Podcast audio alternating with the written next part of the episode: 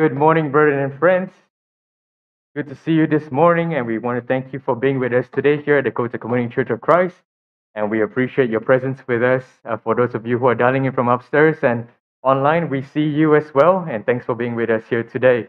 We also want to uh, welcome all of you who are visiting with us today. Some of our friends are with us.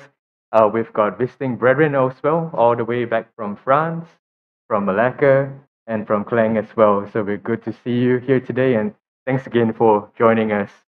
Over the past couple of weeks, we've been taking a closer look at the Word of God, also known as the Bible uh, to us Christians. And a couple of things that we've covered over the past few weeks uh, was Is the Word of God complete? And that was by our brother Chan Kun, uh, looking at whether or not we need any more revelations uh, when it comes to our spiritual life. And indeed, we saw that the Word of God was complete and perfect, as the Bible itself claims to be. We also took a look at whether or not uh, or how the Word of God leads us to living fulfilled lives.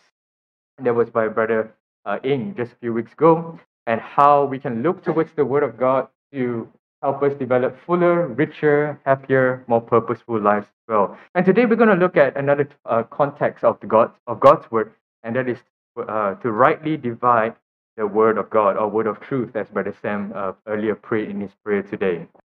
Now, when I think about the concept of division, I think about right proportion um, and whether or not we are dividing appropriately the things that we want to do. And we see many instances of this in life. And when we don't divide or when we don't uh, appropriately portion things, uh, sometimes results are rather unfavorable, right? I remember when I was a kid growing up, and you know my brother Will, and there's two of us children uh, in the in the home, and uh, especially when it comes to food, and this was when we were really, really, really young, yeah. Uh, when our parents would um, divide the food uh, appropriately between both of us, you know, it's never, never exactly half, right? Or, eh, or even if it was exactly half to the other person, you know, it will not seem appropriately, appropriately portioned, right? And there will be arguments and fights and unhappiness, right? And so, all of you who are parents, you probably have experienced this before.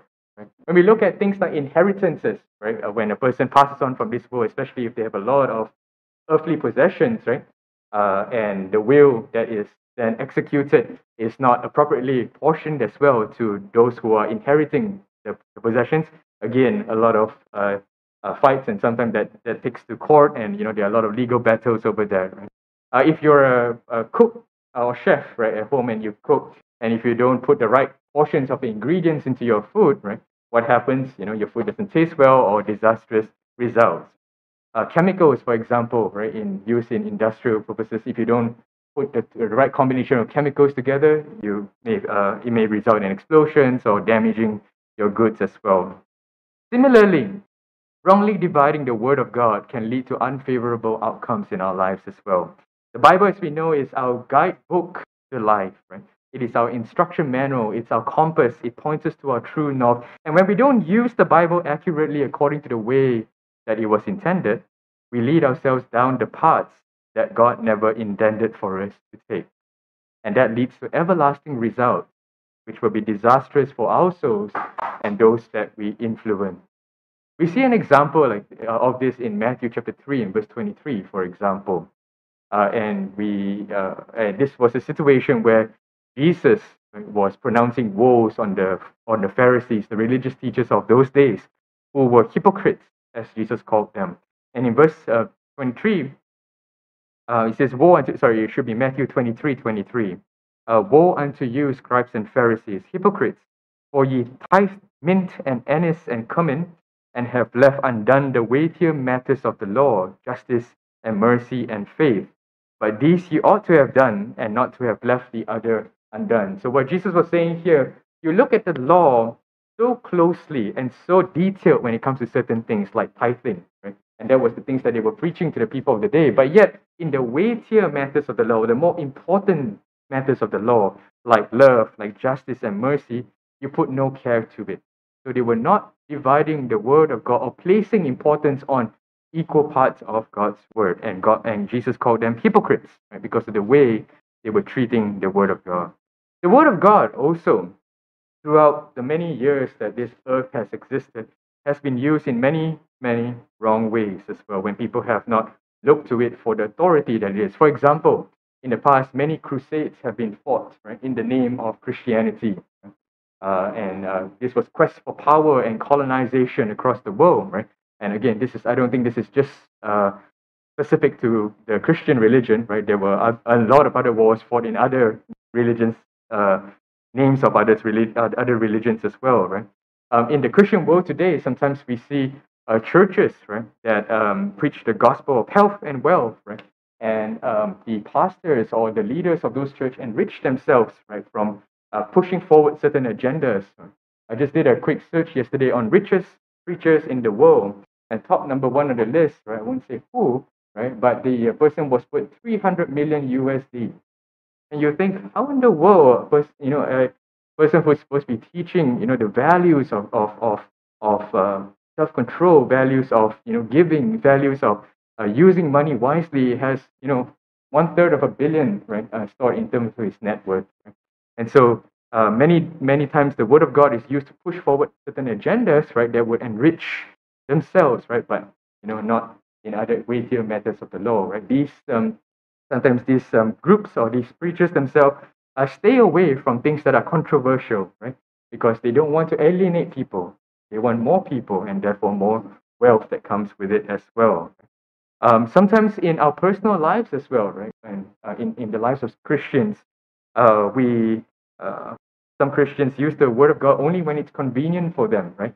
But when it's not convenient, uh, then they don't uh, or they don't look to the word, they don't obey it. For example, when they get offended, right, in church sometimes, when people offend them, they use Matthew 18, right, and say, "Oh, you shouldn't offend me," and they and they use and they use those sort of uh, verses, right, but they themselves, right, um, are not loving, are not kind, right, and offend others as well, right.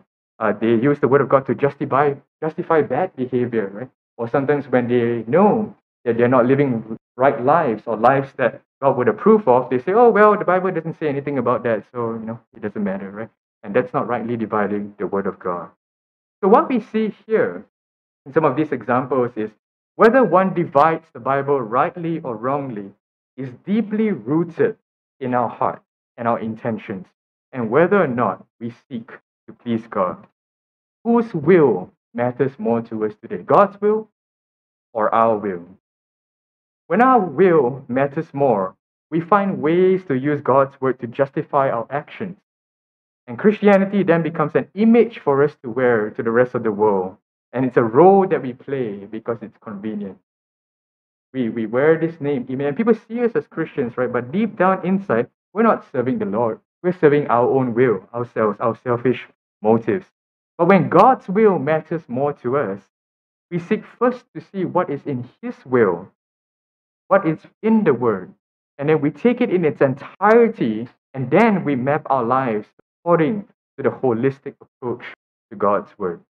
So before we even consider today how to rightly divide the Word of God, the deep question for ourselves is deep down inside my heart, who am I serving today? And a good way for us Christians to answer this question is to look at our behaviors. Where are we spending our time? What activities are we engaging in? How much time and effort are we investing into our spiritual thing? It brings to mind uh, uh, the concept of relationships right, that we see in the world, whether it's with your spouse, your significant other, uh, your family. Right? And to many people right, to, today, and, and all of us sitting here today, if I were to ask the question, what's the most important thing in your life, maybe aside from God and spiritual life? Many of us here would probably say, probably say our families, my wife, my husband, my children. But when we look at the way we're spending our lives and what we're doing at home, sometimes our, li- our behaviors are not reflective of having those relationships at our core, right? as our priorities. Uh, we're, we're, we're, we're busy working, we're busy pursuing our own um, activities, our own uh, hobbies, you know, and things like that, right? But yet, you know, we say, and so we're deceiving ourselves. And the same thing goes with God in our relationship with Him. I think all of us sitting here today who are Christians, if I were to ask you what's the most important thing, you would say God, you would say church, you would say spiritual things, right? But again, when we look at our lives, are we really putting and investing effort into that relationship with God? Do my behaviors reflect a true desire for God to be pleased with me? Do I crave this relationship with Him as much as I crave my relationship with other people in the world or my, my pursuits or my job, right? Because if our desire for a relationship with Him is not strong, we're probably not going to care too deeply about what he says in his word. And it becomes a relationship of convenience. It's nice to have, lah. it adds value to our life sometimes, right? But, you know, it doesn't really make a big difference or impact to our life. But I want to encourage us from the life of David, my favorite person in the, in the Word of God. Um, David, a man after God's own heart, as the Bible describes him. Right? And uh, David, a shepherd boy who then later became King David. And when we see his deep respect for God and his word, I believe there's something to take away from this. Let's turn to Psalms 119, verse 10 to 16. Psalms 119, verse 10 to 16. And this is David writing. He says here in verse 10, he says, With my whole heart I have sought you. I have searched and searched for you. Oh, let me not wander from your commandments.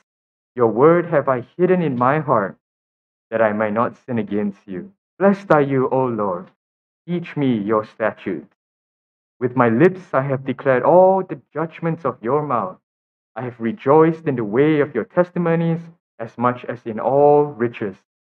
I will meditate on your precepts and contemplate your ways. I will delight myself in your statutes, and I will not forget your word. And if you scroll all the way down to verse 97 in that same chapter, he says, Oh, how I love your law. It is my meditation all the day. What we see here is a heart that is full for God and His Word.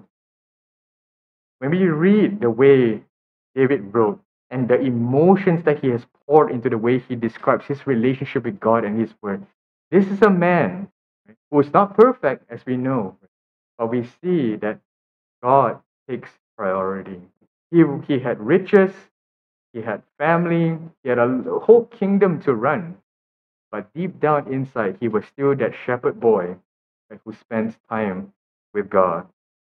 And what we see here is a heart full of innocence, like a child, right? longing to serve God, wanting to please God. Right? And that's what Jesus said in Matthew chapter 18 and verse 3. Right? Assuredly, I say to you, unless you are converted and become as little children, not in our mind, right, but in our heart, right, to want to please God our Father, you will by no means enter the kingdom of heaven. So, to be able to use the Word of God effectively, according to how God has intended for us to do so, we need to be humble. Our hearts need to be submissive before God. Submit to His authority of His Word, and then we'll find it easier to divide the Word accordingly.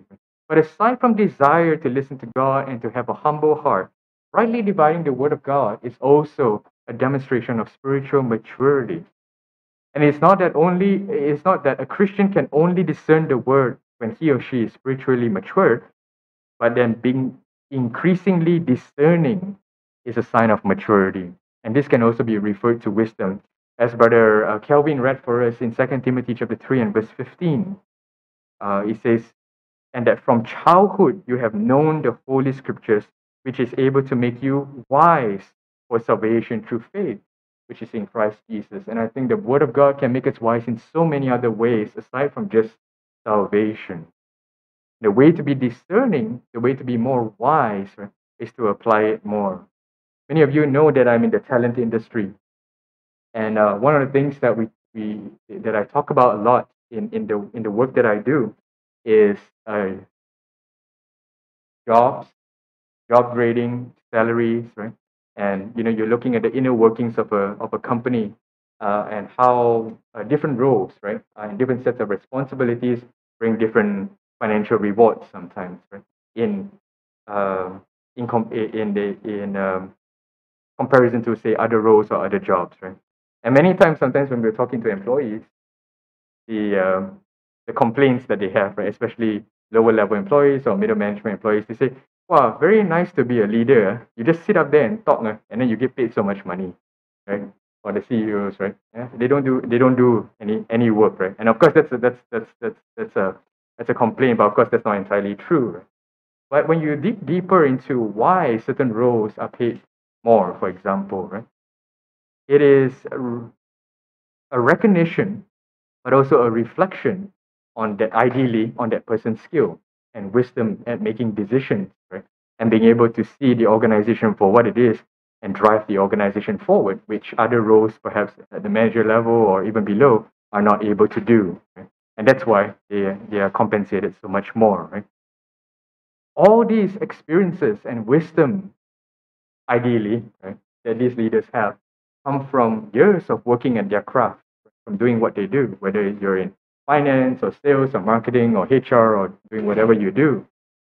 And at a certain point of time in life, right, and when you get on, uh, when you take on certain leadership roles and positions and responsibilities, it's a reflection of that craft that you've been working on for so many years. Similarly to our spiritual lives, to be able to use the Word of God to make better and more wise decisions for our lives, we need to work at our craft more. We need to apply it more in our lives. And the beautiful thing, though, about this compared to our secular work, our spiritual life and maturity is not age related. Someone who has 20 years of being a Christian doesn't mean that they're automatically more wise or more experienced than someone who has spent 10 years of being a Christian. What matters is what happens in that span of time and how we're growing our faith and applying our faith during those years. So, why does it matter to us today? Why is there a need for every Christian to be able to rightly divide the Word of God?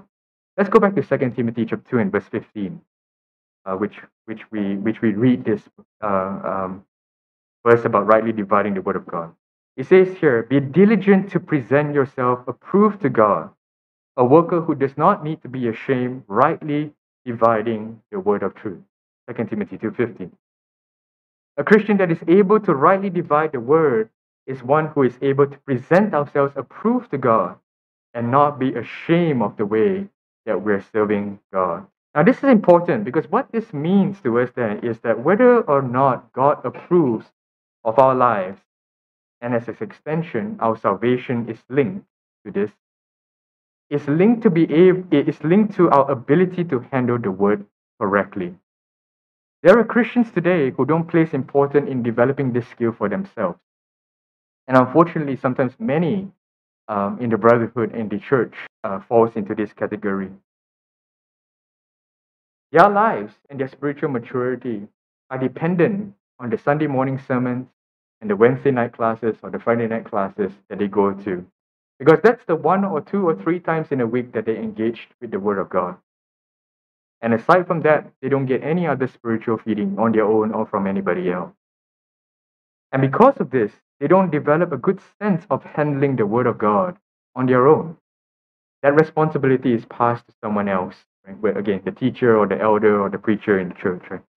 And this behavior then becomes concerning because if we only listen to the preaching and teaching of God's word once or twice a week and expect that we're going to make good decisions when it comes to our faith and spirituality and godliness and our life direction, well, that's not going to happen. Similarly, right, if you go to work twice a day and you expect to progress in your career, uh, sorry, twice a week and you expect to, to, to, to grow in your career, it's not going to happen, right? Because you're not working at it consistently. And when we don't make good decisions, this impacts whether or not we have a place in heaven with God when our lives are over. And so, if there's one thing that you take from today's lesson, it is that it is our individual responsibility to be able to rightly divide the Word of God. Because where we end up when this life is over depends on how well we're doing then. So, let's take at a few ways that we can rightly divide the Word of God. Number one, we need to look at the Word of God and treat the Word of God with care. In the Greek text, 2 Timothy chapter 2 and verse 15, when we read the word being divide, dividing the Word of God, the Greek word there is orthotomeo. And this reflects a straight cut. So you saw a picture of an apple pie earlier, right?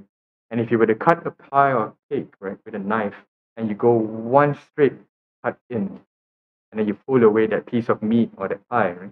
That's what orthotomeo uh, indicates, right? And so a knife comes to mind. If you're at home today and you've got a bunch of knives, right? What do you? Where do you keep the knives? You keep the knives away from children, right? You keep the knives away in a place where it's safe, right? So you don't accidentally cut yourself. And so the picture here is that the word of God is very sharp. And where do we see other references like that? In Ephesians chapter 6 and verse 17, right? Where the word of God is described as the sword of the spirit. You don't go around flinging a sword. Right? You, you keep it in your sheath. You handle it very carefully, right?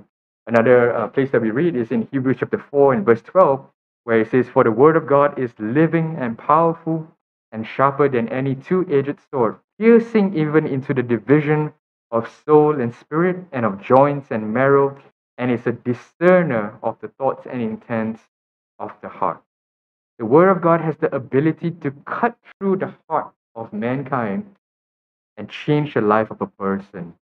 I think about a surgeon on an operating table, and uh, if again, I'm not I'm not in the medical field, but if you if you watch enough uh, medical dramas or you've seen movies like that, right, you see a whole set of tools next to the surgeon, right, when they are performing their surgery. And to my understanding, right, there are different types of tools depending on the different bone densities, depending on the different uh, hardness of tissue that they have to cut through. Right? But when it comes to the heart, when the surgeon is operating, right, the tissue surrounding that is very, very uh, precarious because it's thin and any wrong movement uh, could impact uh, the, the patient on the, on the table. And so the tools that the surgeon used, or the surgical tools, right, are very, very carefully crafted as well. Right? So if you can imagine a surgeon right, trying to perform an operation on a heart, and as he goes in with a certain tool or a knife to cut something and accidentally moves and cuts something else, right, well, that's going to be disastrous result right? because that was not what it was intended. So the same picture that we see when the Word of God is able to cut through our hearts from an intellectual, emotional, spiritual perspective, we need to be cutting the right parts of the heart according to the way the Word of God intended in terms of our values, our perspectives, our principles. And if we're not rightly cutting and we're cutting something else, well, our entire life is going to move in a different direction than God had intended us to be. That is the impact of not being able to rightly divide the Word of God. And so the care that we use the Word of God needs to be very, very precarious as well. Another example that the Bible is used is um, a picture of treasure. And um, we always we, we use this verse where we say, you know, lay up your treasures in heaven, right? Um, where where uh, moth and rust do not destroy. But the word of God in the book of Psalms, many many times, is described as riches and treasure. Right? What do you do with riches and treasure if you had riches and treasure today? Do you leave it outside your house where everybody can see? Yeah, probably not, right? You store it way, way deep inside your house and you keep it carefully protected there, right? Because it's precious to you. And the same kind of care needs to be accorded to God's word. To care for the word of God also means that we are we ensure that it's kept pristine when we handle it. There's no adding or taking away from God's word. In Deuteronomy chapter 4 and verse 2, we read, You shall not add to the word which I command you, nor take from it, that you may keep the commandments of the Lord your God which I command you. There are many in the Christian world today who don't care for the word of the Lord today, like this way. They add to God's word, they apply meaning to advance certain agendas, or they hide away other parts that may cause too much controversy or they don't want others to see. And this lackadaisical attitude shows how much they care for themselves rather than respecting the authority of God's word. So, what's the solution to all this then? What's the solution to ensuring that God's word is taken care of in the way that we treat it? Well, the answer is in 2 Timothy chapter 2 and verse 15 as well. Where the Greek word there, uh, in some of your verses, it may say, study to show yourself approved. In other versions, it may say, be diligent to show yourself approved. The Greek word for be diligent or study is spoudazo, and it means to be earnest. Be earnest in understanding the word of God so that you can be approved by God. In my teenage years, I was not a good student. And some of you who have known me from, uh, from when I was growing up as a kid, uh, you will probably know that part of my, my, my life as well, right? Where uh, high school was horrible for me, academic wise. But I remember some of my classmates whom I had great respect for. And they were very, very diligent when it came to studying. They knew when the exam was, and so that implies I didn't know when the exams were, right? exactly what was needed to be de- delivered on the day of the exam. They were very resourceful, right? if they couldn't find the information in our textbooks, right, uh, they would go to the library. Now, this was before Google was a thing, yeah, and so you you kind of know how old I am now, right? Uh, before we could easily just type on our phones or our, our computers and, and find information, right? So they would be in the libraries, right, after school, or they would go to tuition classes. They'll get their uh, their teachers to you know give them some extra help. Right? They seized opportunities. Right? During breaks, I remember, and I went to uh, to government school. So many times, um, you know, we we had teachers not coming to class, or you know, teachers just not teaching, right? But they but instead of you know playing around, or instead of just sleeping and lazing around, they seized that opportunity and say, hey, if my teacher's not going to teach today, I'm going to bring up my revision books and, and they studied, right? And they revised. And while many times they were teased for being nerdy or teacher's pet or they were boring, right? Well, when the exam grades came out, well, guess who succeeded, right? Uh, they did. The point is that they found ways to make it work because they so earnestly wanted to be approved in the education system right, by doing good grades, right? And the same principle applies to us today. When our minds are so set on being approved by God on Judgment Day, it moves our hearts and minds to find ways to ensure that what we're doing is going to get us to heaven. Our entire being, our entire mind, our entire focus is saying, I want to be a good Christian, I want to be approved by God, and I know I'm going to get to heaven at the end of these days. And that includes studying the word so intently that we know exactly how to appropriately find and understand what God wants us to do, which is rightly dividing the word of God. In Joshua chapter 1 and verse 8, when uh, uh, uh, the, Joshua was leading the people uh, and he was reminding them, right, and God was reminding them, right, of the importance of God's word. He says, This book of the law shall not depart from your mouth, but you shall meditate in it day and night, that you may observe to do according to all that is written into it. For then you will have your way prosperous, and then you will have good success. And the, the word meditate here in the Hebrew word is the word hogol, right, which means to ponder, right? to just keep thinking about it over and over and over. And sometimes we quote Psalms 1, right? And you say, meditate on God's word day and night. Uh, but when we look at the way our lives are, we maybe study the word of God, you know, a few times in the week. But it's not meditating. Meditating is a concept where when we go throughout our day, right, we are thinking about it.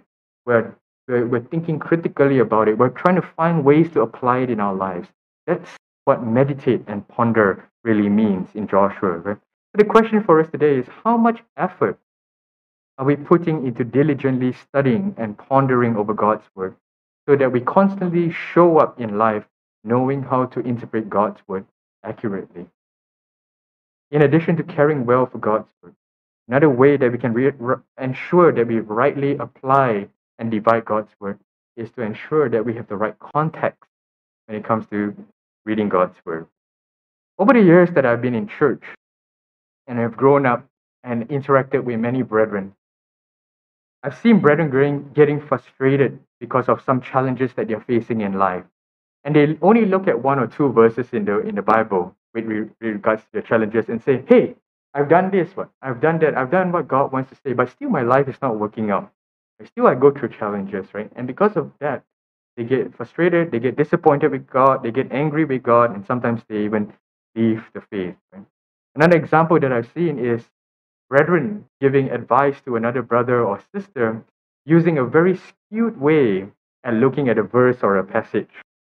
And that potentially leads the person asking for advice down the wrong path because there's a hidden agenda behind them.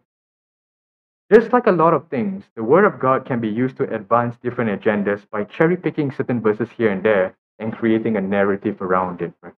And that's the way many uh, people, many Christians are living their lives today. Many churches are led. Many preachers are preaching. Right? But that's not the right and fair way to represent God's Word. What we want to do is to take the totality of God's word about different topics that we're looking at and find what God has to say about it. Here's an example. When we look at salvation, the concept or the topic of salvation, for example, if you look at Acts 8.37, Acts 2.38, Romans 10, 9 to 10, Mark 16, 16, and Revelation 20, verse 10,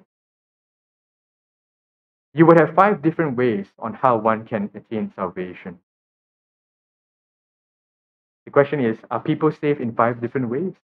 And of course, the answer to that is it's not possible because God is not a is not a, a God of confusion, as we see in 1 Corinthians 14, chapter 33. Right? And so the logical conclusion is to put all these together and say, hey, with regards to salvation, these are all the different things that put together result in salvation. Here's another example the qualifications of elders. If you read 1 Timothy chapter 3 uh, and, and Titus chapter 1 and verse 5 to 9, you will see a total of 20 qualifications of an elder of the church. Total, 20. There are six parallels in both verse, in both contexts. There are five similar qualities in both contexts, but there are four in Timothy which are not in Titus, and there are five in Titus which are not in Timothy. In Timothy, there's a total of 15 qualifications. In Titus, there's a total of 16 qualifications. When we're thinking about the topic of an elder, or if someone is desirous to be an elder, does he just pick one passage to follow, Titus or Timothy? If they do, then we will have different kind of elders because some elders will have one quality lacking, right? Or some uh, some other elders will not have both qualities, right? So the logical application is that we've got to sum it all up, and those 20 qualifications demonstrate a strong leader of God's church. Another question to ask sometimes is, who's the audience? When we read the Word of God, the Old Testament uh, applies to the Jews, the New Testament applies to Christians. Right? But even in the New Testament, there are some universal laws that apply to all mankind. And then there are some laws that apply to Christians only. And then there are some laws that apply to elders and not to anybody else in the church. So as we look at some of these examples, a Christian who rightly divides the Word of God is one who takes into consideration the entire context of God's Word when it comes to life and godliness and as we see in Acts chapter 20 and verse 27, Paul declared the whole counsel of God's word. In 2 Timothy chapter 3 and verse 16, it says, All scripture is given by inspiration of God. And so when we think about rightly dividing the word of God, we need to take into account the whole context of God's word. And then finally, rightly dividing the word of God means we care deeply for God's word, we take into account the proper context, but we're also consistent in our approach to God's word. One of the bigger challenges in a Christian's life, I believe, is the choice on whether to follow the wisdom of God or to follow the wisdom of the world. And there's a lot of good wisdom in the world, don't get me wrong, right? which may help us to fare better in life, but that doesn't necessarily mean that it's consistent with the values that God wants us to have in our lives. And so the challenge lies in the path that we choose to take. Whether we choose to take God's path or the path of the world. But what we end up sometimes, in a lot of times, actually, is a hybrid of both values right? God's values and worldly values. And then we pick some from each wisdom and then we try to carve a life out of it. It's a fusion of sorts. What results is in this is confusion. Sometimes we don't know which way to follow. Or we tend to lean towards one or the other. And most of the time, we tend to lean towards worldly wisdom. Why? Because it's more present in our lives. We see it every day. We engage with it every day. Right? And so this approach of this fusion or hybrid also isn't rightly dividing the word of God. Because then what we're doing is that we're applying the word in some things of our lives, but not in all things. But the word of God covers all things pertaining to lives, as we read in 2 Peter chapter 1 and verse 3. So what this means for us today then is that we've got to make a choice. Which values and path do we want to follow? I hope that we all choose God's path. But it also means that we've got to be consistent in building our values around His Word. And the encouragement that we do, uh, that we get, however, is that when we do, our lives will not be in vain to the Lord, as we read in 1 Corinthians chapter 15 and verse 58, where the Bible reads, Therefore, my beloved brethren, be steadfast, immovable, always abounding in the work of the Lord, knowing that your labor is not in vain. God sees and God will reward when the time comes. What are the results then of treating the Word of God with care, approaching it from the proper context, and giving it the proper uh, consistency when it comes to approaching our lives with God's Word? When we rightly divide the Word of God, we get clarity in our lives. We know exactly what to do, we know exactly how to live, we know exactly how to serve, there is no confusion when it comes to living our Christian life anymore. in 2 Timothy chapter 3, verse 16, which we read over and over again today, when we says all scripture is given by inspiration of God, it is profitable for what? Doctrine, reproof, correction, instruction in righteousness, that the man of God may be complete, thoroughly equipped for every good work. The word there, um, complete, sometimes is is uh, also translated perfect and whole, right? And so when we look at the life that we're living, when we read the Word of God, when we apply it well, we have no doubt that we're going the right way that God wants us to live. We also get a curated life. And what I mean by this is that while there are parts of God's Word which are very clear in its expectations, like doctrines, when it comes to uh, things that God uh, commands of us, right? These things will not change. But there are also many other parts of God's words which, when we apply, we will have different results because we are all unique, different people. For example, when we talk about things like loving others and serving others and having a good relationship with others, right? there's no one way to do this. There's no one way to love another person or to serve another person or to respect and have a good relationship with another person, right? But when we know how to rightly apply it and divide the Word of God in our various respect, respective situations in life, what results are lives that are carefully crafted by God, which are fulfilled, which are wonderful, which are impactful in so many ways, right? And the encouragement that I leave for us today is in Isaiah chapter 64 and verse 8, in, as Isaiah said, But now, O Lord, you are our Father, we are the clay, and you are the potter, we are all the work of your hand. And that's how God curates our lives. So as we close, the question for us today is how much are we rightly dividing the Word of God in our lives today? Is the Word of God a tool that we use daily, or is it an exhibition piece that we put at home just so that people know that we're we go to church and that we are Christians? Right? What are the deeply rooted intentions in our hearts? And if you're a child of God today, but you're not really rightly dividing the word of God to lead your life, you need to change right, and come home. If you're visiting with us today, and if you want to know more about what the word of God has to say about you and your life, we'll be more than glad to help you through that journey. Whatever your needs may be, won't you come and stand as we sing the song of